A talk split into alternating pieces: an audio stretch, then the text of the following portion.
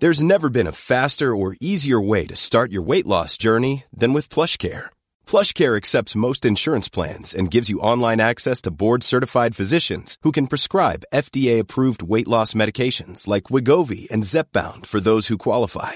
Take charge of your health and speak with a board-certified physician about a weight loss plan that's right for you. Get started today at PlushCare.com slash weight loss. That's PlushCare.com slash weight loss. PlushCare.com slash weight loss. It's that time of the year.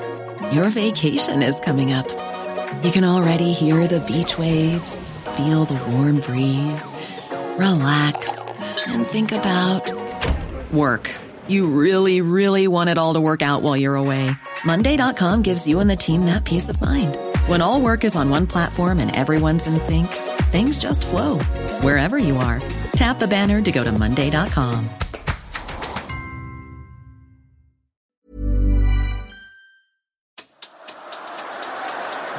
In full cry here. Let me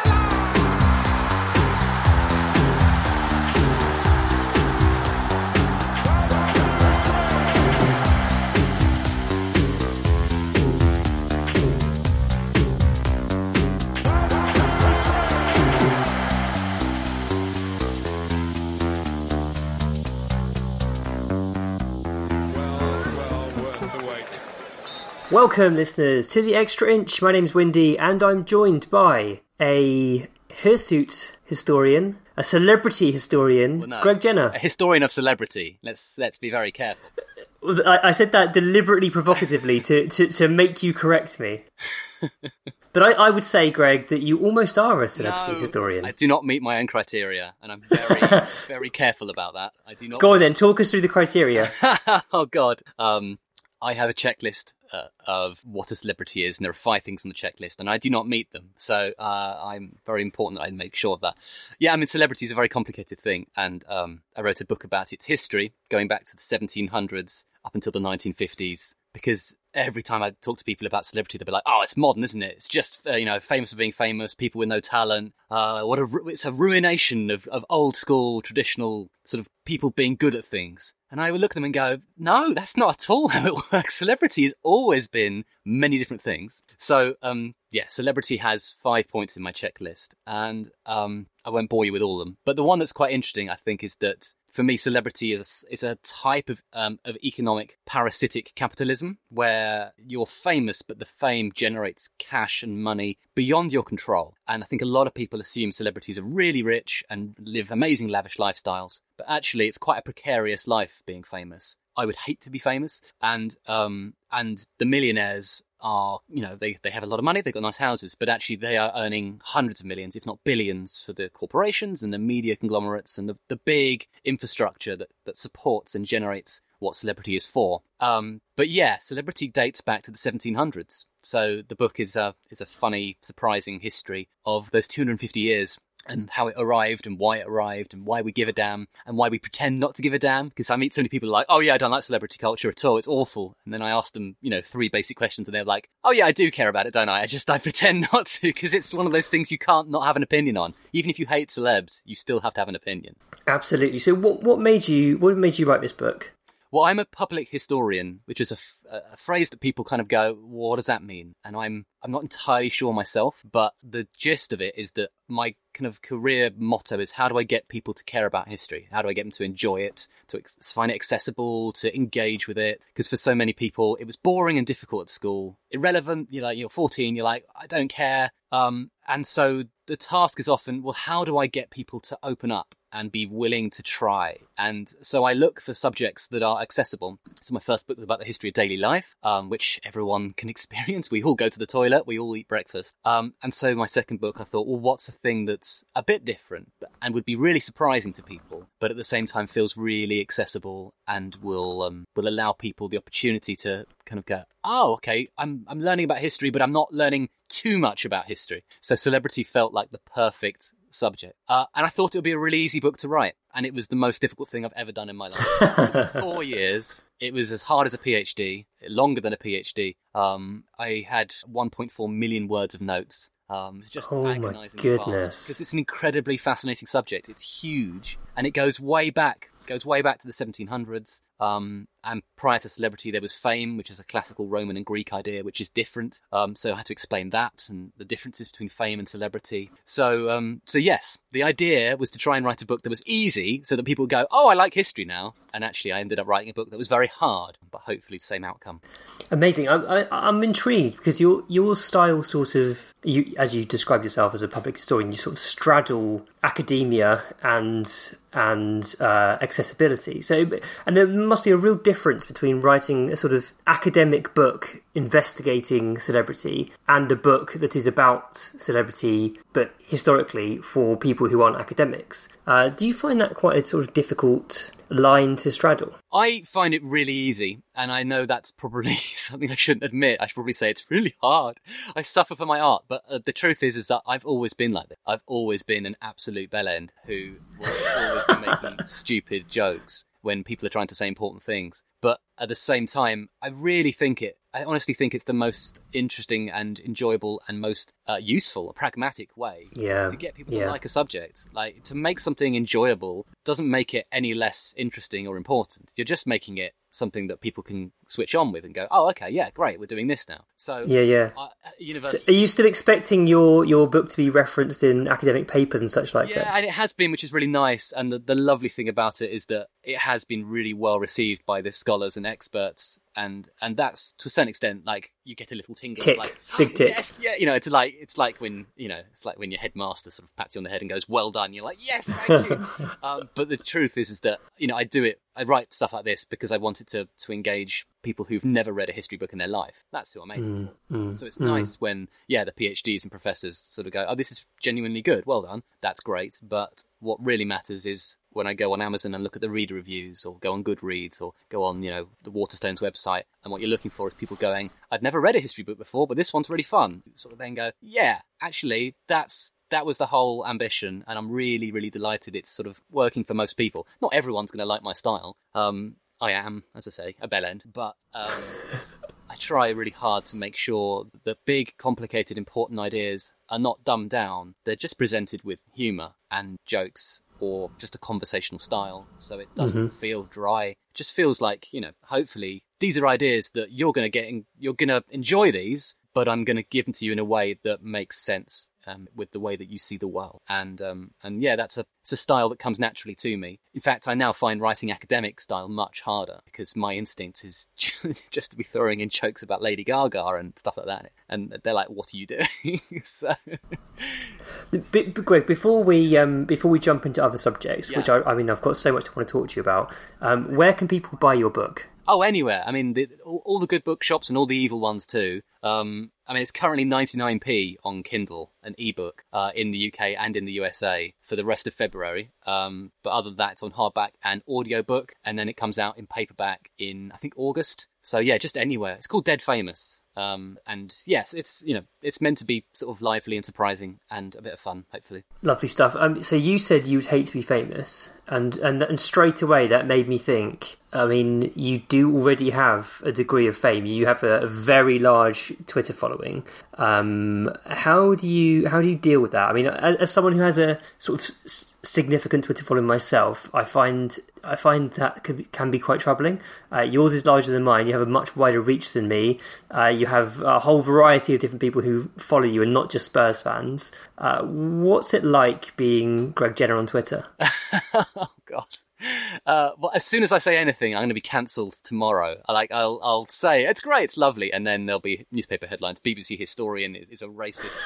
um, so... Um, The truth is, I love Twitter. I genuinely love it in an unironic, obsessive, addicted way. Always have done. Been on there a decade. Um, I'm a total chatterbox. I love talking to people. I love listening to people. I follow ten thousand people on Twitter. Wow. So I've, it's not just that I've got a, a sort of nice following. I've got, I, I follow an enormous number of people, which means I get a really interesting mix of stuff. Loads and loads of scholarship and historians, but also, you know, writers and, and political thinkers and politicians and people writing about, you know, Black Lives Matter and social justice and all sorts of really important stuff, but also, you know, conservative thinkers and, and highbrow thinkers, so that you're getting a good blend. Um, and then all the comedy writers and all the silly people and the people doing memes. And it really, really makes me a better person, which I know is a weird answer because Twitter is usually such a combative place, but I'm not a combative person. I am a coward. I'm a fence sitter. I hate confrontation. I will back away from it like a sort of squirrel fleeing a Rottweiler. Um, so I guess I find Twitter a really, a really rewarding place, because it's a place where I can ask questions, and people, maybe because they know me and they follow me long enough, know that I'm not being a dick about it. I'm genuinely, if I'm asking a question, it's because I want to know something. And so people tend to reply really quite nicely and kindly. And there's a sort of amazing generosity. So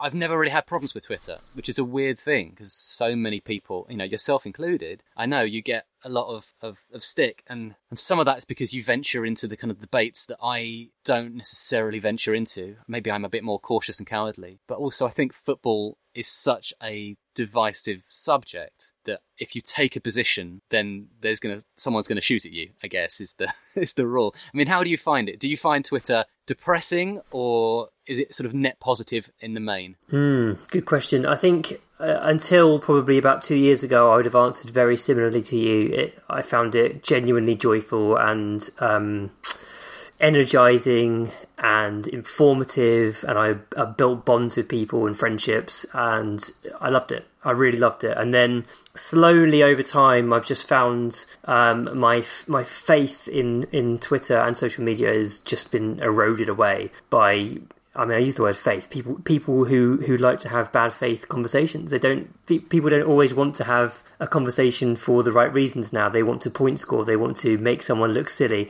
Um, and and I, yeah, I, I struggle at times now. And I'm, I'm definitely finding myself sort of using it less. No, that's not true. I don't necessarily use it less. I use it differently. I, I now have... I, I've always had lists, but I use lists a lot. So I get all my politics, all my news from Twitter lists. And I mainly just scroll through those, and, and I don't tweet so much anymore. Um, I'm I'm trying to sort of cut back on the amount of tweet, and certainly on the amount of con- controversial things I tweet about. uh, tweeting about Jose Mourinho is just um, a nightmare, basically. So so if you're going to do it, you have to really pick your pick your moments and, and pick the way you phrase it. See, that's yeah, what, it's um, that's it's what really fascinates me, because as a historian of celebrity, what's happening there is you are entering into an area of, of fan studies. So you when you tweet about Jose Mourinho, ostensibly you're tweeting about the manager of your football club, but because mm-hmm. of the, the integrity of his career, the sort of the, the breadth of it, the reputation, the way he changed the game, the number of clubs he's managed at, all of them elite clubs, he has assembled a kind of fascinating parallel fandom that moves between clubs. So mm-hmm. Jose Mourinho is just his own little kind of celebrity satellite. And that's a really interesting thing. You don't usually get that very often in football, in sports. I mean, you, I guess you get it maybe with like quarterbacks in the States, and you get it, you know, the sort of the Tom Brady's or whatever. Um, and it happens a bit in Formula One, where if a major driver changes team, you sort of stick with the driver rather than the team. But what's interesting about Jose is that he's, you know, I wouldn't say it's a cult, but I would say there is a, a fandom which is associated with his genius. And so if you are, if you're saying things about Jose, instead of saying like, you know, he's lost it, he's no longer, you know, relevant in the modern game or whatever, some bold statement, there are Chelsea fans who ordinarily would probably have, you know, stayed out of it, who who leap to his defense. And it's like, oh, hello, what are you doing here? So that's a really interesting thing that as a, a celebrity sort of studier, I look at that and go, right, that's not normal for the sport that we love. So that's that's where uh, twenty-first century celebrity politics has infused a new type of battleground into the thing that we care about. Mm-hmm, mm-hmm. Yeah, yeah. I mean, I've come across the Mourinho. I mean, I will call them cultists because I think they are cultists. I've, I've come across, I've come across the Mourinho cult many times. Um, I've now successfully blocked the majority of them, but essentially. It's it's really strange because essentially they don't like you having any opinions that um, could in any way be construed as negative. Even if you're sort of not necessarily coming down hard on one side of a fence, if you're just sort of offering, you're questioning, gently questioning something that Mourinho's done, they don't like it. They're very, very defensive of him from the start. Um, and don't get me wrong, this isn't all Mourinho fans. Some Mourinho fans are completely reasonable and, and sort of see him as a, a rounded person, as we all are. Um, but many sort of see him as Jose Mourinho, the winner, the achiever, the man who's done who's done all these things, and that's it. There's no other. There's no other part of his. There's no other aspect of his personality. It's very peculiar. Um, but yeah, I mean, I, I've successfully blocked the majority of these people now, so I don't have to interact with them regularly. I, I can hopefully just have more normal conversations about him in future. Um, and yeah, I was just going to say, you, I mean, you have been on this podcast before, and yeah. we've had a, a, a nice conversation about history previously. Uh, a lot has changed since then. An awful lot has changed since then. It must have been about eighteen months ago. Yeah, it was. But s- since then, you've you've you've written a book, you've had a baby, and there's been a global pandemic. Are those things linked? Did I cause them? I mean, Who maybe. You tell me. Yeah, it, it's bizarre, isn't it? Because it's not so long ago we, we talked in terms of like normal human times, yeah. but in pandemic yeah. times, it's about three decades ago that we spoke, because it just feels like this lockdown is eternal and that every day has its own, I don't know, it just feels like it's a, a kind of, a week is like a calendar month. It's just mm. really, really long. So I guess last time we spoke, uh, Maurizio Pochettino was our beloved leader. Spurs were uh, not great, but we still were kind of clinging to the, well, Poch will sort it, don't worry. Uh, and, and yeah, that, I, I was full of joy because I had a young baby and I was sort of just about finishing a book and I think everything was sort of all right. And I had a brand new podcast that was just about to launch and was doing quite well. And now it feels like the world's just caught fire and everything's gone wrong. And we're now a year and a half into Jose's tenure, I guess. So yeah. it's really different. How have you felt it this past year and a half? Like, in which, you know, I'm interested to know to what extent Spurs and COVID have coalesced into a singular experience for you, or whether you've managed to keep them partitioned. Because I think mm. I haven't been able to partition them. They feel to me like they're, they're one and the same. Yes, I've gone over this a few times in my head, and, I, and I've I've spoken about my sort of disenfranchisement. It feels like too strong a word, but it's, it's the only one coming to my mind right now. I've I've certainly felt over the last year to eighteen months as though Spurs is slipping away from me a little bit, and mm-hmm. that's not to say that I don't love them. I of course I love them, and I pour all my time into supporting them and podcasting about them and writing about them, um, but I, I feel differently about them, and I and I don't know if that's purely pandemic. I think it's partly stadium. I think it's partly, you know, not having my beautiful White Hart Lane, um, which all my memories were sort of encapsulated within. um, I think the pandemic has a lot to do with it. It's, it's really changed our relationship with football, at least temporarily. And I was saying to, to some friends this week that there's just too much on television now. We're, we're sort of, I'm getting I'm getting fed up with it all. I'm getting just sick of football a little bit. But obviously, Mourinho has an impact as well. Uh, he's he's not my cup of tea. I've not been I've not been coy about saying that. I'm not enjoying the style of football, and so that's disenfranchised me slightly as well. Uh, and then I guess the sort of monotony, as you described, of the pandemic, the fact that the days sort of bleed into one another. I mean, for me, I'm working from home. I, I've got quite an intense job. It quite often bleeds into the evenings. So I don't really often feel like I'm getting much downtime. The downtime I do get is often podcasting or watching Spurs. Um, so football in some ways then sort of feels... It can feel like a chore if it's not feeling like if you're not really enjoying watching Spurs in your downtime, which is precious. It can it can feel quite a, a chore. Um, so yes, it's it's definitely impacted. Um, the pandemic has definitely impacted on my relationship with football. Um, yeah, yeah. I mean, and, and podcasting during the pandemic as well has been has been different. Even if we wanted to meet up, the opportunity is not there. So yeah. you're you're doing this. I mean, we're, we're looking at each other right now, but it's not the same as being in a room to, together, is it? You don't get the same. You don't get the well. I, I read some some academic study that said that essentially we're we're we're more tired at the end of the day because of mm-hmm. these online meetings. We're not getting the body language, not getting the sort of the cues that you would get from being in a room with someone, and therefore it is more tiring because you're you're using your eyes in that way, and your brain is process, processing things differently, um, and it, it all has a big effect. How how have you found podcasting in the pandemic?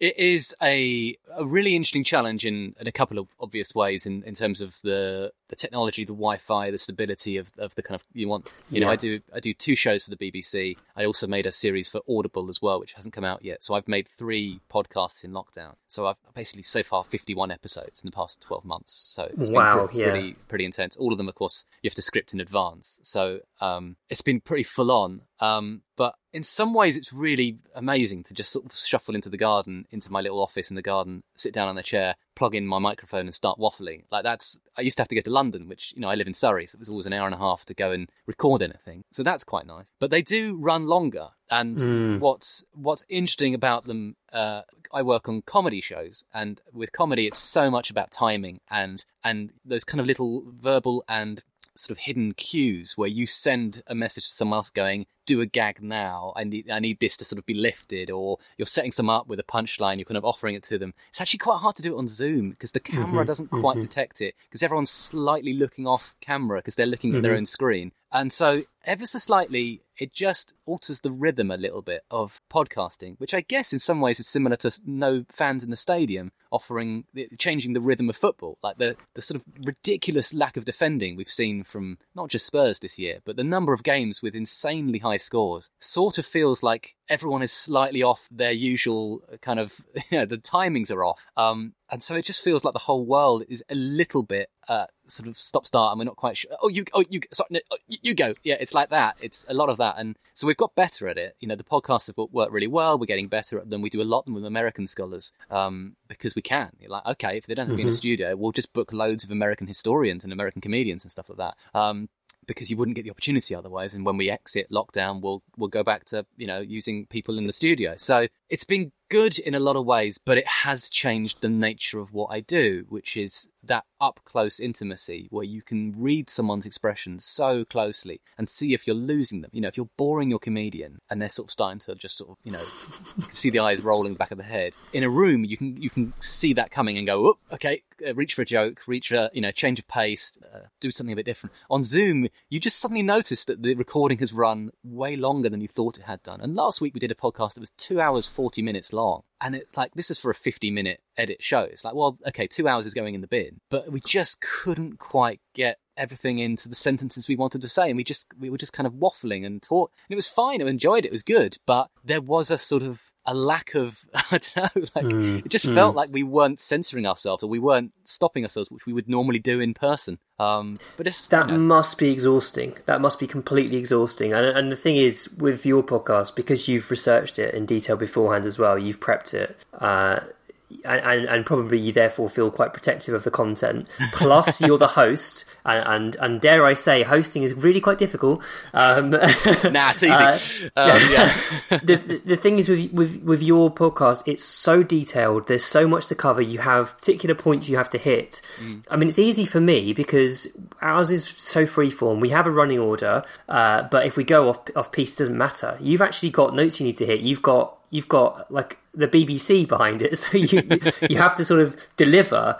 Uh, ours is we we can put out whatever we like and it's fine. I mean, that must be really tiring. I don't find it tiring, but I do stress about it a lot. So today, for example, has been a really stressful day because things have been going really wrong and all our plans have sort of gone, but they haven't worked, and, and we're having to sort of change gear. Um, but yeah, the the reason You're Dead to Me works as a comedy show that teaches you some stuff is that we do an enormous amount of work in advance that you don't really hear, um, because it's, you know, it's a bit like that kind of the metaphor of the swan gliding along mm-hmm. the, the surface, but beneath the water, the legs are sort of furiously pedaling. Um, you know, so we have a team. We've got my my um, colleague Emma writes most of the script. I do twenty-five percent of it probably, uh, but she does most of it. But we have a team of PhD students who do a huge amount of research. Um, we've got an upcoming episode where we've got twenty-one thousand words of notes that have been compiled by five of us, so four PhD students and me, um, and that's to produce forty-five minutes of radio. Um, but we've just we just knew it's a really big subject, and we wanted to do it well, so we just sat down and went, right, we'll read every book, and we'll throw it all in the mix, and then we will sift through it, finding the best bits, and we'll zero in on it. And by the time we get a comedian in the room and a historian, it's going to turn into a really great conversation. But the skill, I suppose, that I'm still trying to learn, and it's it's kind of you to say that hosting is difficult, because then I get to go, yeah, it is, it is, it's really hard. The most difficult thing, I suppose, is that I have everything in my head, mm-hmm. but everything is boring to a listener. They don't want to hear everything. Um, so you have to be really selective in not throwing just enormous amount of stuff at people, because you've worked so hard learning it. You know, yeah, yeah, yeah. So I spend all morning learning the script, learning the facts. You know, yeah, a huge amount of historical stuff goes into my head. And then I have to put this sort of gate down that goes, no, that's not coming out of your head. What's coming out is the funny stuff, the bum jokes, the rude bits, um, the important things that really matter. What's the comedian really going to enjoy? You know, what, ex- you know, which bit of this is, is going to have a kind of a take-home fact where someone's going to be like, oh my God, I never knew that. And they're going to want to share it with a friend. That's the challenge for me, I guess, is the sort of filtering and censoring of mm, myself. Because mm. my natural instinct as a historian is to just keep talking and just sort of go, well, it's actually a lot more subtle and complicated than that. And here's all the other things. But that doesn't make good radio. So I'm my hope, and you know, if people listen to the show, they can tell me if I'm failing or not, but my hope is that You're Dead to Me sounds off the cuff, um, because the comedian is completely unscripted. They have no idea what we're talking about. They literally are just a funny person who reacts to what they hear. The historian knows what's coming, and then I'm a bit of both. I'm there to try and change gear, make it funny, make it light, keep it going, and just inject moments of like, okay, we're doing this now.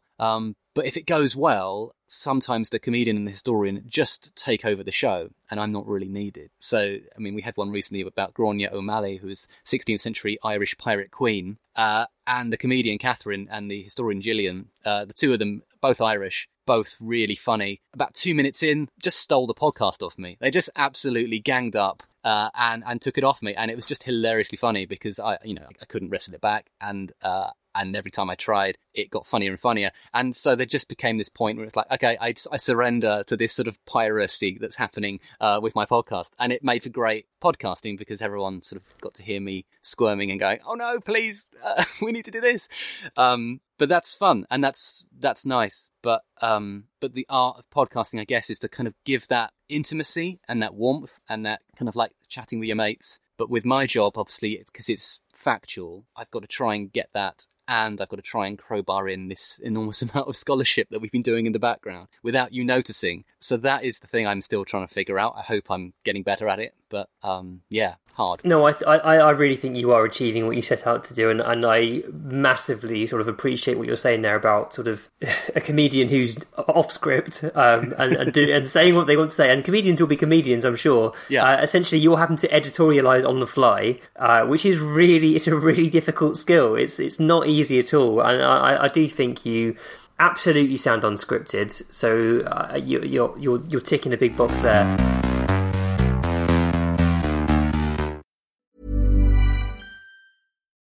Millions of people have lost weight with personalized plans from Noom, like Evan, who can't stand salads and still lost fifty pounds.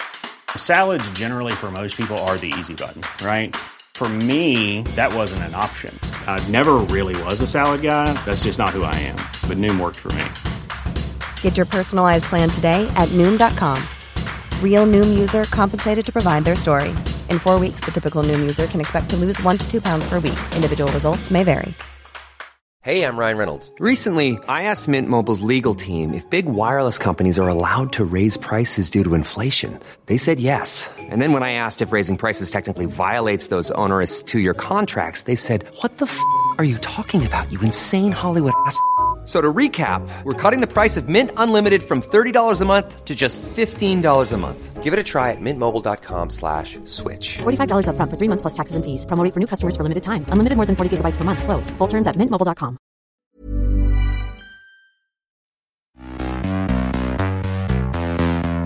I was just going to say as well, in terms of the intimacy that you mentioned, that's one thing I've noticed um, during the pandemic. We've had lots of sort of emails, messages of people saying how much they appreciate the podcast, how much it's helped them during this mm-hmm. period.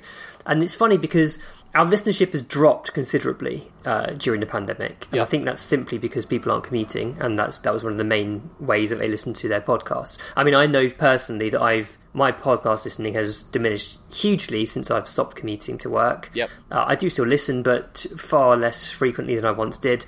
Uh, I, I managed to cram in far fewer hours. Um, and, and that's we've, we've noticed that in our listenership. Uh, but the people who do listen seem even more engaged than ever. Um, and, and just appreciate sort of the, I think, part of the routine, the fact that we, we always tend to release on a Monday night, Tuesday morning, mm-hmm. so that they've, they've got something there and then, and, and they, it's kind of, it's like, oh yeah, it's Tuesday, you know, a reminder of what the day actually is, because it's very easy to forget. Yeah. Um, but also the sort of, the friendship, the camaraderie, the sort of, um, the intimacy, as you mentioned, because we're not seeing people, we're not seeing our families, we're not seeing friends, you know, we haven't seen friends for a year now. I've not seen my sister for a year, which is just madness. Uh, but wow. we are getting, we are getting our friends on podcasts through our ears. I mean, so Adam Buxton for me is like, Oh, he, he's he's he's my mate. He uh, yeah, and, and and I find it so comforting to listen to. I've mentioned it many times, but there's an album I've listened to every day since it came out. The Fleet Foxes album, sure, I've listened to it literally every day since it came out, which was in what September, uh, because I find it very comforting, very reassuring, and I think people need that at the moment. I don't, I mean, I, I completely agree with everything you've just said. I mean, uh, yeah, I'm a massive podcast obsessive, um, but yeah, I haven't been commuting and it's started to drop. Also, I just found myself just zeroing in on like news and politics, just listening to endless hours of like American Same. political uh, analysis in the sort of Trump era as he got increasingly more dangerous. Um, so like sort of nice, funny, cheerful, jolly shows. I was like, I don't have time for you. I need these serious, hard-hitting shows about the collapse in democ- you know, sort of democracy, faith.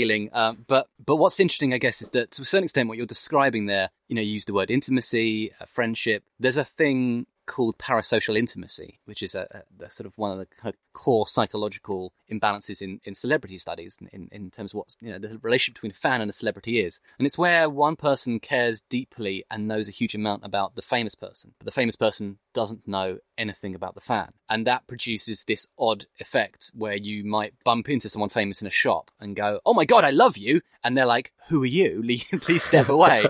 um, but what's lovely about podcasting is that I think it's moving a bit beyond that into there's a sort of reciprocity. You know, I'm, I'm noticing it with your ex subs, obviously, with people, you know, sending in questions and, and thoughts and chatting back. And you're starting to get to know your listeners a little bit. And they obviously know you pretty well. And ditto with Adam Buxton, you know, when he had that terrible thing and his mum died. Mm, and like, mm. it felt like I was in the room and I just felt very sad on behalf of him and really touched and a little bit teary listening to him and his mate Adam. And it just sort of, I, I, I suddenly kind of went, I, okay, I, I'm invested in this stranger's life, um, because he's not a stranger. He's Adam Buxton, the great, heroic Adam Buxton, who we all love. Um, and uh, that's a fascinating thing because I don't usually have those sorts of feelings of parasocial intimacy. I really like some some people from, you know, different walks of, of life and, and whatever. And, you know, I, I once, um, I work on a comedy show for kids called Horrible Histories. And a few years back, uh, we did a charity um, sketch for Sport Relief uh, at Spurs Lodge with Jermaine Defoe.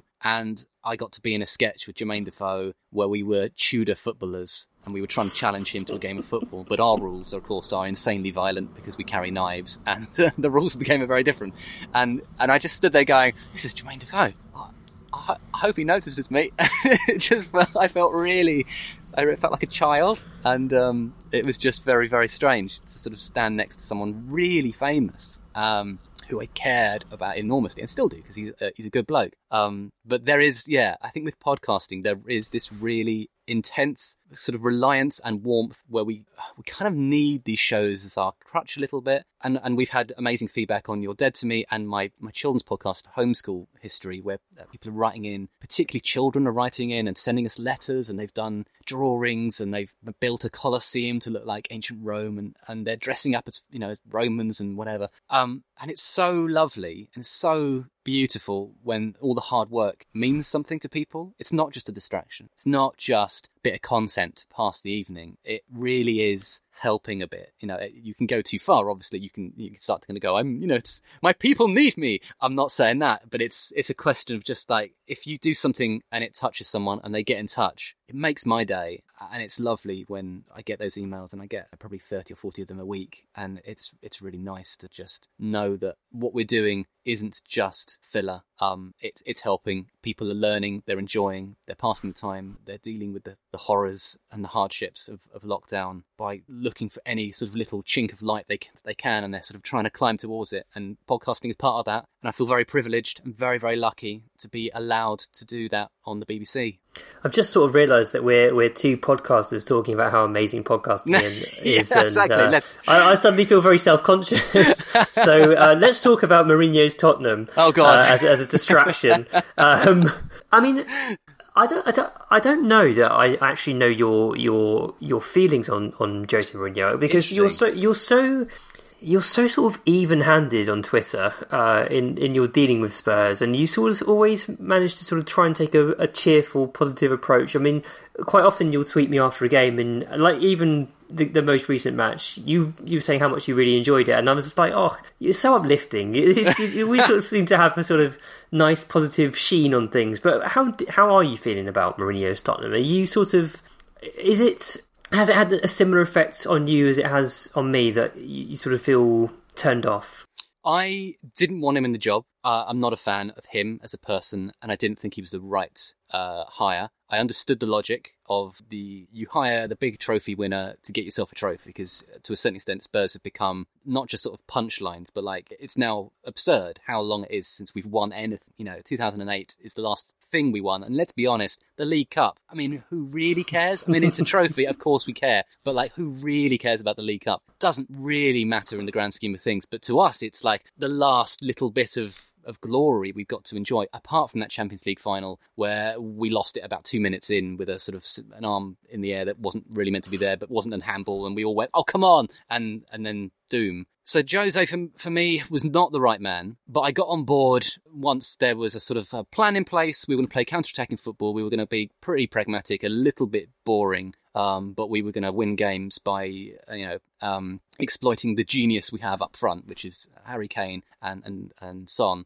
Um, and then things went weird, and we were like genuinely fun for a bit, and we were sco- scoring for fun against like Southampton and United, and you're like, okay, well, okay, great, this is good, yeah, top of the league, love it, thank you very much, brilliant, hooray. And then things went really weird in a different direction, because then we became diabolically bad and boring, which is a weird, you know, I'm fine with being diabolically bad and fun, because, you know, the nineties Spurs was, you know, the kind of Popescu uh, years, Darren Anderton and all that. I, you know, I enjoyed those years of losing games five three.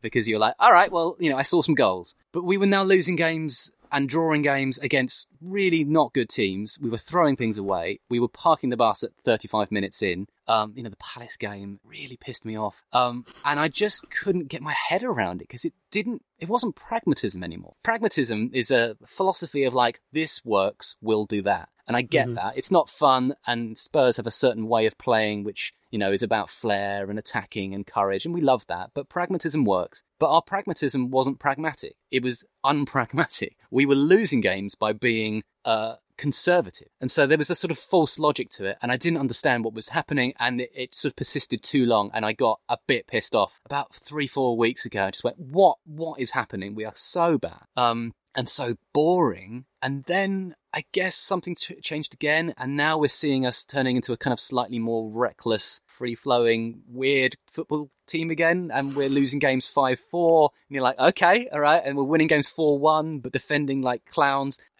I don't know. I mean, it just feels like it feels like we're going through an identity crisis where we're trying on different hats. And each hat is more ridiculous than the last hat. But eventually, we'll hopefully find a hat that suits us. But right now, if you ask me my feelings on Jose, I'm going to tell you that I really, I don't think he's the right boss for us. But I also don't think you can fire him. I don't think that's going to help. Um, because who takes over? I mean, it, I mean, no one at a club is going to take over. You end up with a Tim Sherwood scenario. Um, and Nagelsmann is probably not going to want to come. So, all right, do you go to Allegri? Eh, you know, he's a good manager. Is he? Is he the one we want? I don't know. Is he? I'm not sure. So I'm. I'm waiting for Jose to sort it out, and I'm hopeful he will sort it out. We'll win a trophy. He'll get to do his little bus parade and say he's a serial winner, and we can all go, thanks very much. But we need to build something new. Pochettino built something. It so nearly worked. He ran the players into the ground. We didn't sign enough signings. We relied on Sissoko and Lucas, which is a sort of mad plan.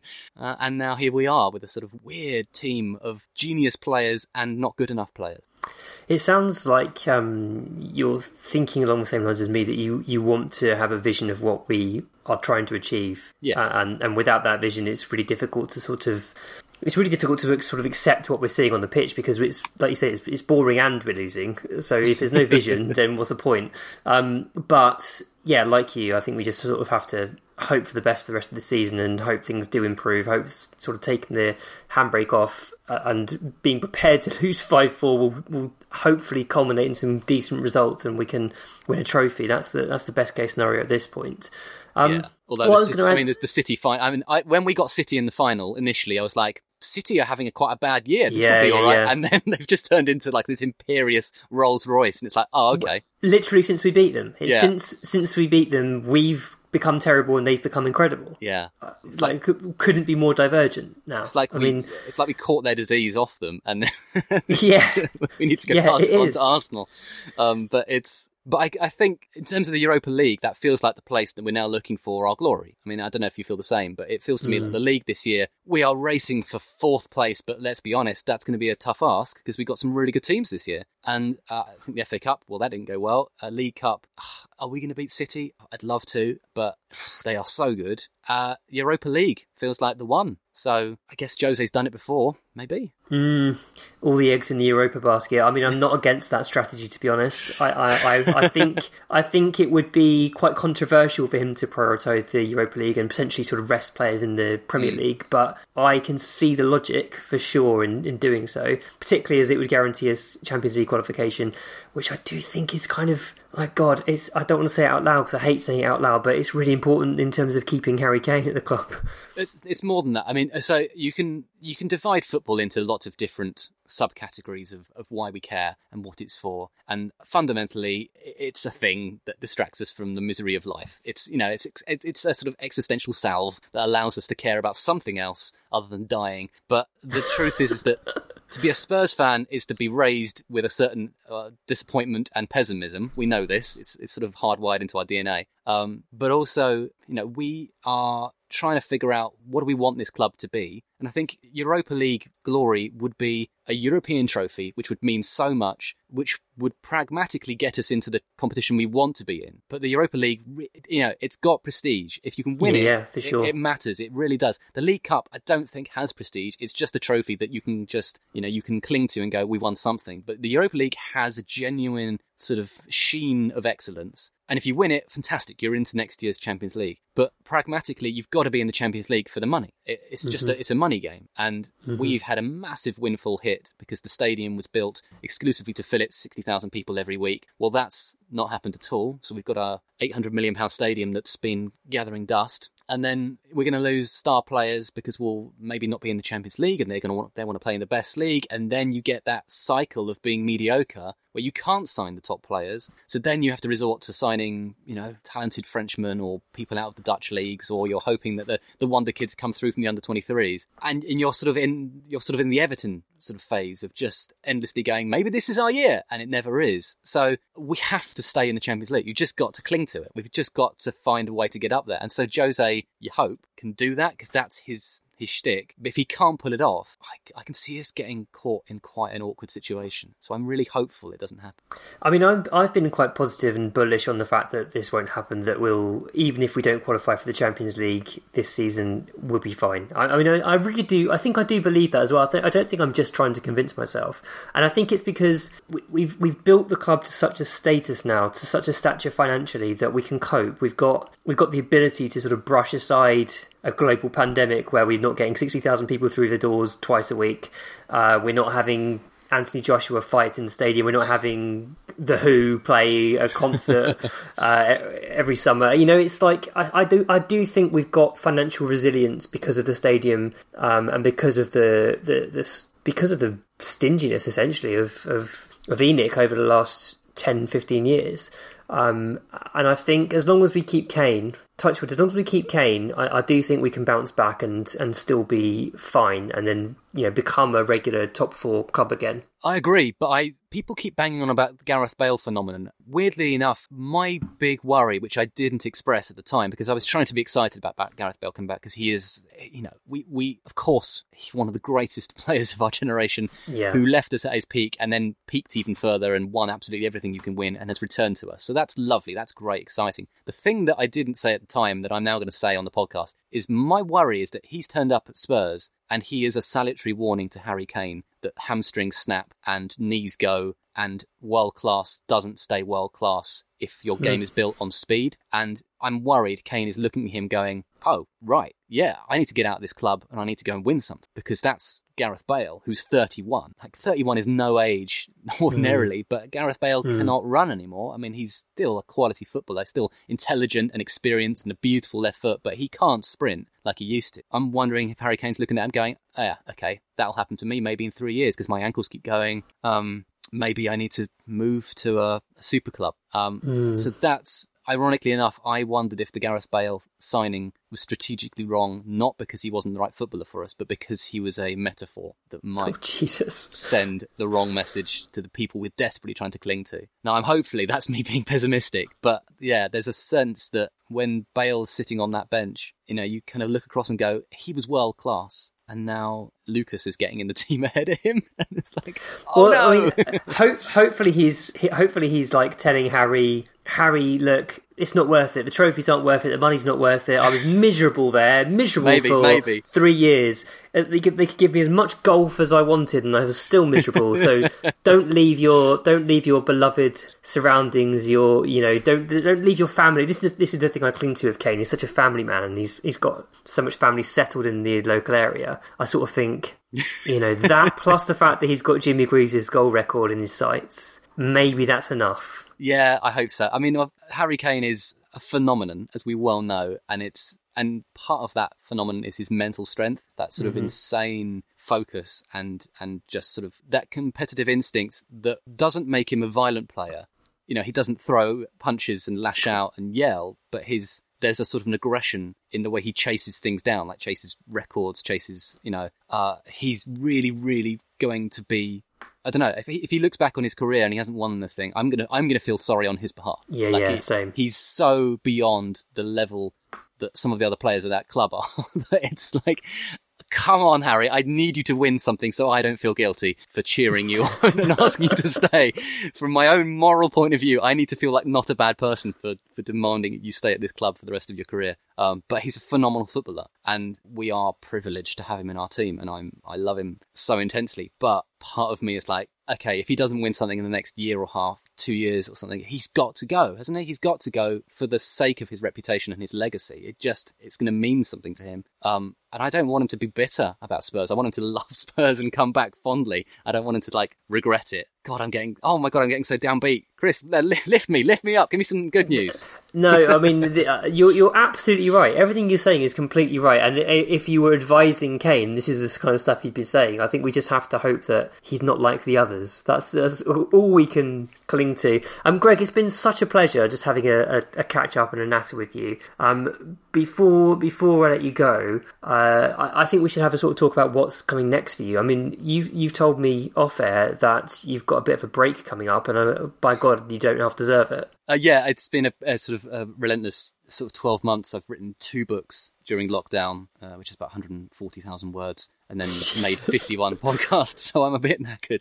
Uh, so April is when all my deadlines end, and I'm going to just sort of have a lie down and, and read some books for fun and watch some telly and and play with my baby and just sort of, you know, hug my wife and, and try and be a normal human, um and we'll see thereafter. But it's, you know, I'm incredibly lucky to do a job I really love, and when people ask me to do things, it's like, oh wow, thank you so much for asking me, I'm so grateful. So I try and say yes to all the good stuff, but yeah, a break would be probably nice. Well, honestly, I wish you all the very best of luck with um with everything, with your books, with your podcast. I I, I do listen to the podcast every now and again, You're Dead to Me. uh, I'm not a history buff, and as I said, I've, I've I've scaled down my podcast listening, but I really enjoy it, and I always oh, I always cheers. learn something. It's it the style's lovely, um the comedians are always good value, but it's you and the historians that, that make it worthwhile. It's uh it's it's a great it's a great show. I strongly recommend it to anyone who's listening. Thank you. And yeah, for the, if you've got kids aged about, you know, six to ten or so, Homeschool History is the other show I do, which is um short. They're twelve, thirteen minutes long. It's on B B C Sounds, and they're short, funny history lessons for, for young kids. So, um, yeah, both shows are uh, freely available around the world. Wonderful. Thank you so much for your time. It's been a, it's been a genuine pleasure, and we'll have to get you back on at some point in the future. Hopefully I'll be a less... I, I feel like I really finished on a slightly downbeat tone there. So let me just say that I, I believe that we're going to win a trophy this year. Come on, you Spurs. Beautiful. We'll leave it there. You've been listening to The Extra Inch. Thanks to Nathan A Clark for production. Thanks to Bardi for being Italian. Thanks to Adam Gardner for the artwork. Thanks to David Lindmer for our intro music. You can find him on Twitter at Davy Shambles and his SoundCloud D Lindmer. Do check him out, he's great. Follow us on Twitter and Facebook at The Extra Inch. Email us via podcast at the extra inch dot co dot u k and subscribe via your usual podcast platforms. And if you do enjoy the podcast, consider leaving us a rating and review, that would really help.